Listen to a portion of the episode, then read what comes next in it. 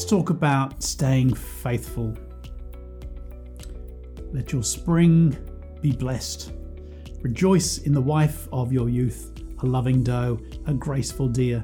Let her breast satisfy you at all times. Be captivated always by her love.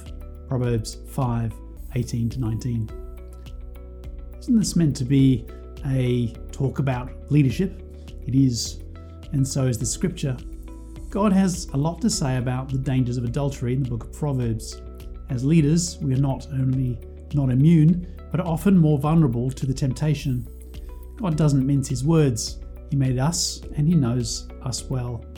Long hours, business trips, family stress, working with teams, and other leadership challenges can all make us susceptible to falling in this most ancient of ways.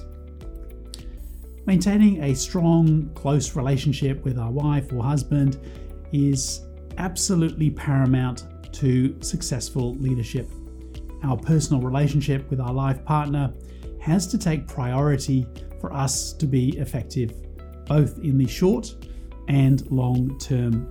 Not only do we need to commit time to this priority, but also protect the relationship with great, big, firm boundaries and protection mechanisms.